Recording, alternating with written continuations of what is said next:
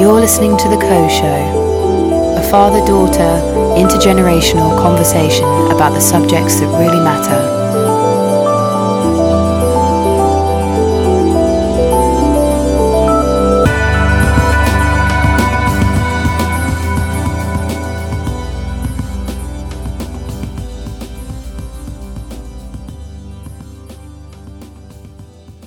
Welcome to this week's episode of The Co Show 30 minutes of cross generational daddy daughter talk between myself, Big Tone, and with me today, as usual, Lil Tone, broadcasting from Hastings. Uh, so, this, uh, what we mean by cross generation, is that uh, I'm obviously a lot older than my daughter. She's 30 years younger than me, and we've learned that that 30 years is roughly what people call a generational a generation's difference. And uh, what uh, we've been we started this podcast, this weekly podcast today, uh, really as a result of going into lockdown, wanting to find something interesting that we could do together. And now, of course, the situation is morphing into an unlocking phase. Uh, so I'd like to get into a little bit of that with Tony and how she feels about that today. But what we've just been discussing in our pre show chat was how we feel now that this is episode of 11. So we've done 11 weeks of this, or we will have done by the end of this recording. Uh, how do we both feel about what we've learned about each other's uh, views and how they differ? So, uh, Tony was just uh, beginning to tell me how she felt about that. So, why don't you just uh, just repeat what you just said to me, Tony? Um, I just said that I've been uh, surprised at how liberal you've been about certain things, um, and you know, particularly with regards to the police and the George Floyd situation. Um, that I had expected you to be very much in favour of everything that the government is doing and very supportive of it and supportive of the police force but you you shared some information with me that I didn't know about how the police were started, um, and it was a basically like a community led initiative, uh, and it wasn't based on fear and punishment and um, reprimanding, um, and that was very new new information to me, um, and yeah, I don't know. I just I think that you're very open to conversation. Uh, you know, it's not like a case of you're right, you're you're right, and I'm wrong. Um, well, I've always thought that really there are no right or wrong answers. I don't think you've always thought that, Dad. okay, well, I suppose maybe not. maybe you're right. maybe you're right about that. But I, I was saying to you as we were chatting uh, before we went on air that uh, I feel that your views are quite typical, and you were putting me right on that. But I, I, I feel that your views are very similar to views of other people of around your age that I've encountered, including your sisters. Um, but she's not around my age. Well, okay, she's, but I mean, she's she's not a generation different. Generation. She's. She's nearly a decade older than yeah. I. So that's a third of a generation. Yeah, I think that's significant. I, I would actually say that Tracy is much more empathetic than I am when it comes to activism specifically. Um, she's very much in favour of the um, the drama triangle, um, which is What's where that? it's where you view a position from. Um, you look at every situation from the position of the victim, the perpetrator, and the rescuer. Um, so instead of me thinking the police are the perpetrator and black people are the victim, you have to kind of put yourself in all three positions and see why people are there um, or why people put those into the, those boxes, um, which I think is a really, really valid and interesting um, te- uh, technique to use. Um, and I do genuinely, I was just saying that I think that a lot of what we a lot of what we're about as individuals is to do with our context and how we were brought up where we were brought up whether we had siblings, whether we come from a middle class family or working class. Um, since what, we're on video, sorry to interrupt you, but since we're on video and we do have someone walking around in the background, I think we should say hello to Tom. This is who, your husband, who we've mentioned many times on the podcast before, and he does a lot of the work behind the scenes for us with his great video editing skills. So nice to see you, Tom. Nice I don't know if you can you hear guys. me. At it. Great. Going strong. All's going well. Thanks for saying hi. Got, uh, my dog is at our feet as well. My little Mishkies. Your little doggy. Sorry, I interrupted you, Tony. I just felt we should say something about Tom's presence. Um, yeah, we. Uh, you know, you said that you felt like my views were very in line with people of my generation, um, which I think is not not correct. For starters, uh, I find it a little bit um, offensive. obviously. Sorry. it, it, kind of implies that I'm just a sheep and I don't have thoughts of my own. Oh no, no, no! Because I was um, going the the other side. The other side of it is that I find that most people of my generation sort of share my kind of views. so it's I don't, I, and I don't. I certainly don't feel like a sheep. But I think, I think it's the context. I, you know, I I work predominantly with people who are 40, 50 plus in the music industry, um, and obviously their context plays a big part of how in, in their politics and their morals and their views. And uh, most of them are are labor supporters. Um, so that's why i'm saying i think it's down to context. But obviously i was brought up in woking. Uh, a lot of my friends from woking are conservatives have work, work in uh, law or in property or in um, banking and they are conservative too and we've regularly had debates and I think that it's because of my choice to work in a creative field and also to move to somewhere like Brighton, even though I'll make the comment that Brighton is actually has a lot of conservative supporters in it as well. Um, I think that the the ideas are bigger. Like when you go to a city like London or or Brighton or Manchester or Leeds, I think that people um, are exposed to so much more in terms of um, possible uh, possible ideas um, opportunities. You, you, well that that for instance there are so many more opportunities in a city. You're exposed to more diverse culture. Um, and i think that you're you have more diverse friends so you learn more about other cultures. And and so i think that my I, I, always say this but i think my views are progressive but I, I think that they are because of living in a more progressive environment. Hmm. which is funny because i've now gravitated towards the country which is a much smaller town but yeah anyway that was a flop, off the cuff comment okay well so uh, so you think i'm a little bit more liberal than you thought before we started having these conversations um, I think I've been quite surprised by some of your views. I mean, I think your view views with regard to the police shocked me in in in many respects. I I wasn't expecting that. I think they, to me too. Yeah, I and I think that um, I was I found it very interesting the feedback that you got, particularly from one particular friend of of ours who's a police officer, and uh, Oh, I did not know that I was talking to a police officer. Yes, the. the oh no, I did. Sorry. Yeah. Yeah, you did. Um, you'll remember now the conversation, but um, uh, I, I, think that her response s- struck me as somebody who was quite wounded by what you had to say. Well, yeah. Can I also just make the comment that I have a friend who is a police officer, and she's wonderful, and she has reached out to me so many times to talk about this subject. Hmm. Um, and I wouldn't blame her for feeling wounded as well. And and um, it is not attack on in, it's not an attack on individuals at all. I'm not saying that that there aren't good people that work for the police, but like I said in that comment to your friend, I think that you have to consider the company in which you are working for when you decide to to start. But I think that she would say, if she didn't say, that the company that she works with is are people very much like her.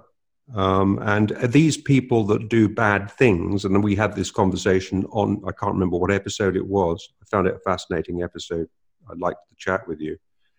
But as I made, as the point that I made to you then was that there are bad apples everywhere.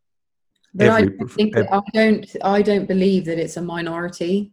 I think I it is. Think, I think it is. So well, that well, that's where we differ. But my, you know, particularly with what's been happening with lockdown and with the protests over the um, protests in in America, I do think racism over in the UK is more nuanced, but it's still there. It's prevalent. Well, I don't think anyone would disagree with that. There is ra- there's racism everywhere. There's racism in the Labour Party. There's racism in the Conservative Party. Probably every party. We're not talking about politics, so there's no point bringing in politics. I'm just saying. Well, I think it is a political matter. I think it is political. Human rights matter. Well, that's political. Well, it's become political. It is political.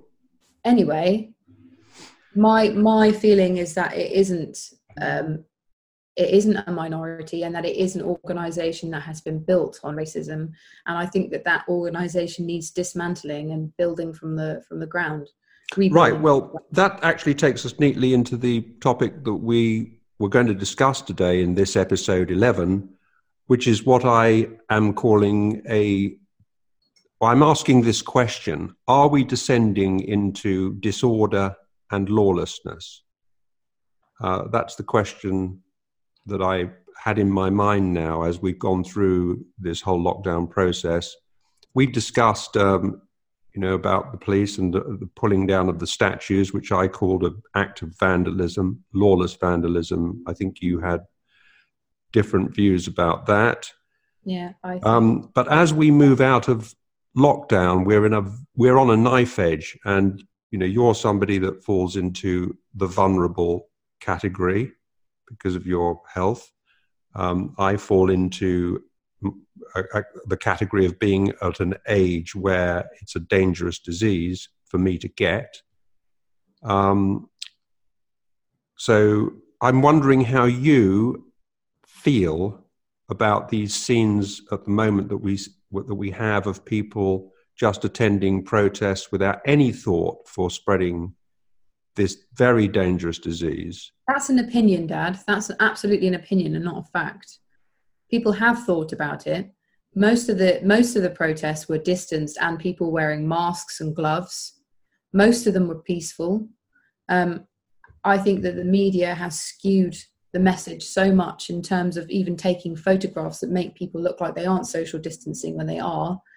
And well, well, you can't make people look as though they're smashing up police cars, jumping on top of them, throwing things at police. You can't make that up. Yes, you can. For starters, a lot of the stuff that was circulating in the in the media in London was was not from a protest to do with the BLM movement. It was to do with it was to do with um, uh, a football. It was football uh, vandalism. You know, after one football club uh, lost a match and they went around London absolutely tearing the place down. And they were using images from then and saying that it was the BLM music um, movement, sorry. And they were also lumping the, the far right fascist group and their protests with them beating up the police and calling them part of the same protest.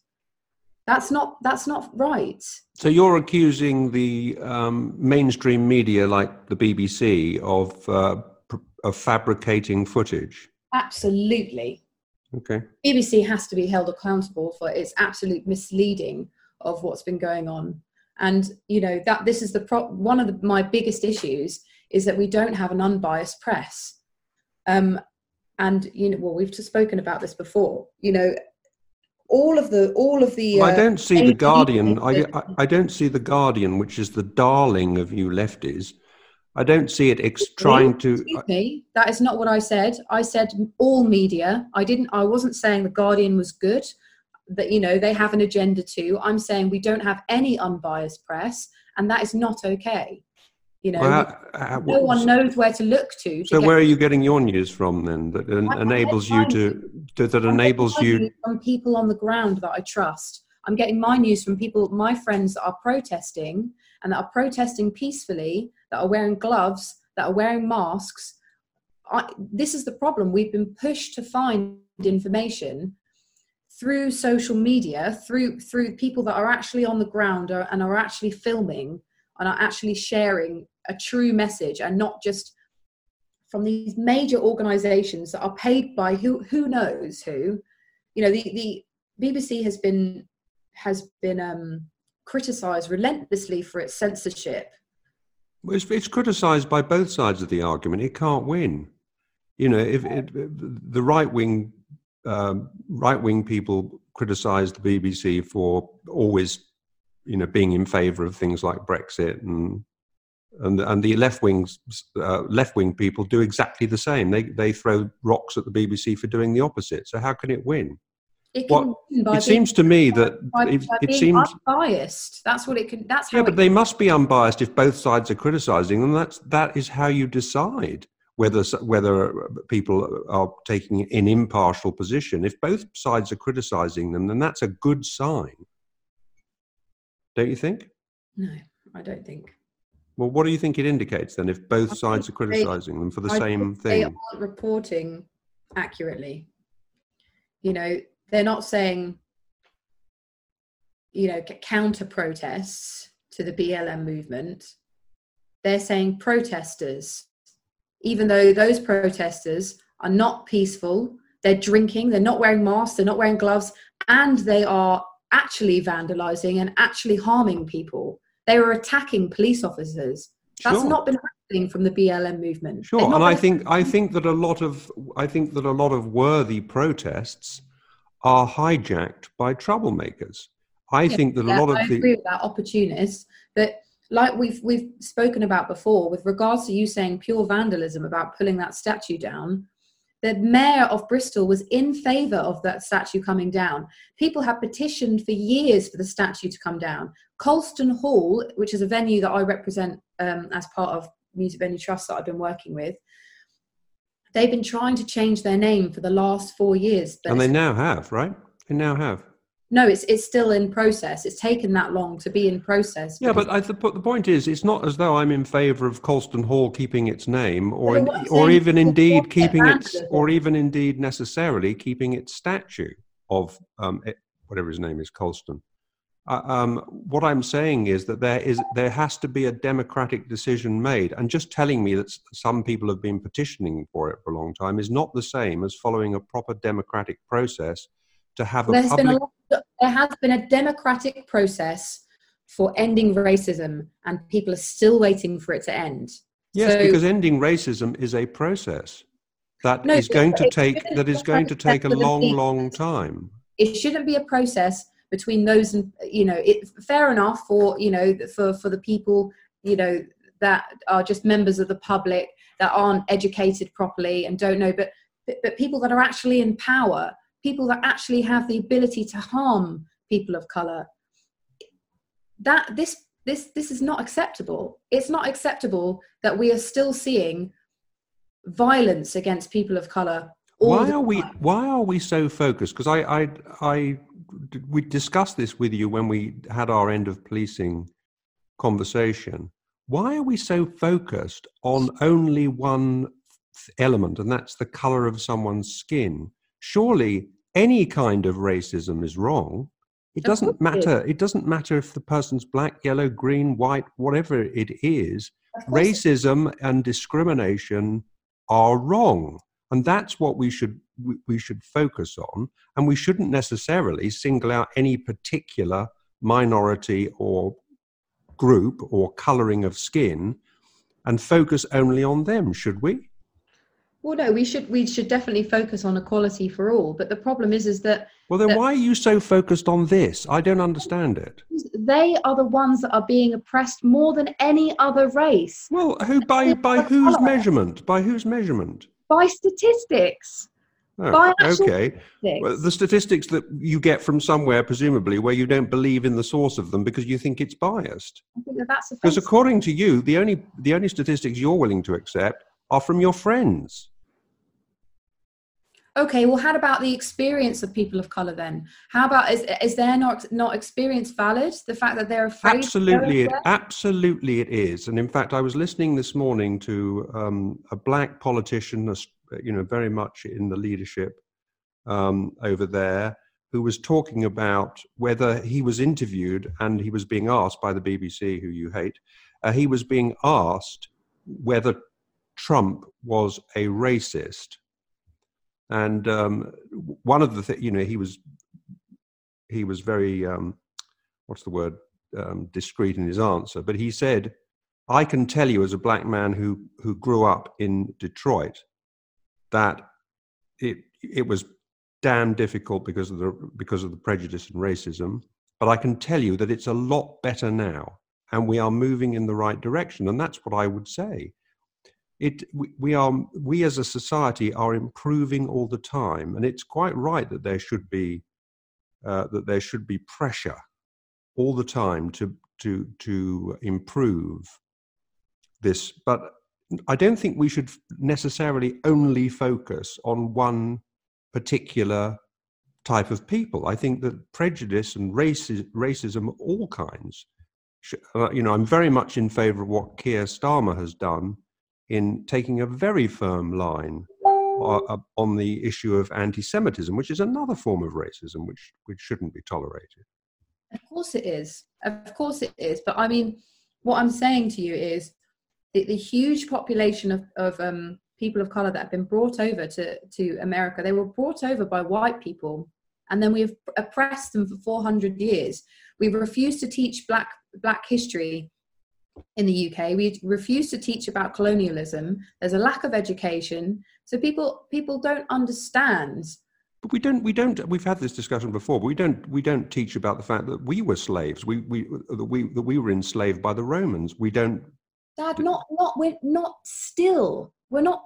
We're, we weren't paying that off in 2015. I don't think you know. I, that's an interesting fact, but it, it, it, I don't think that it negates what I'm saying. There, you these things. You don't leave that, your flat and fear for your life. You don't fear for your life when you leave your flat and you go for a walk.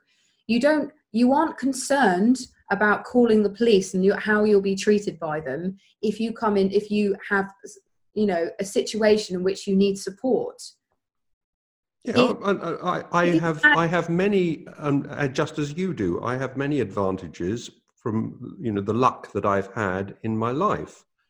Um, there will always be people who are far less lucky than me, and there'll be people who are far more lucky or more fortunate. Yeah, but the colour of your skin isn't a reason why you won't be. Yes, the colour of skin is one thing, or being a Jew is another thing, or you know, being a Roman Catholic. There are, there are layers to oppression. I agree. Yeah, but, there are many different types of oppression. All I'm saying is let's let's work. Isn't something that's making our lives harder. Yeah, but why focus on that? Because we alone focus on it because no. it is an actual problem. It's it's one of them.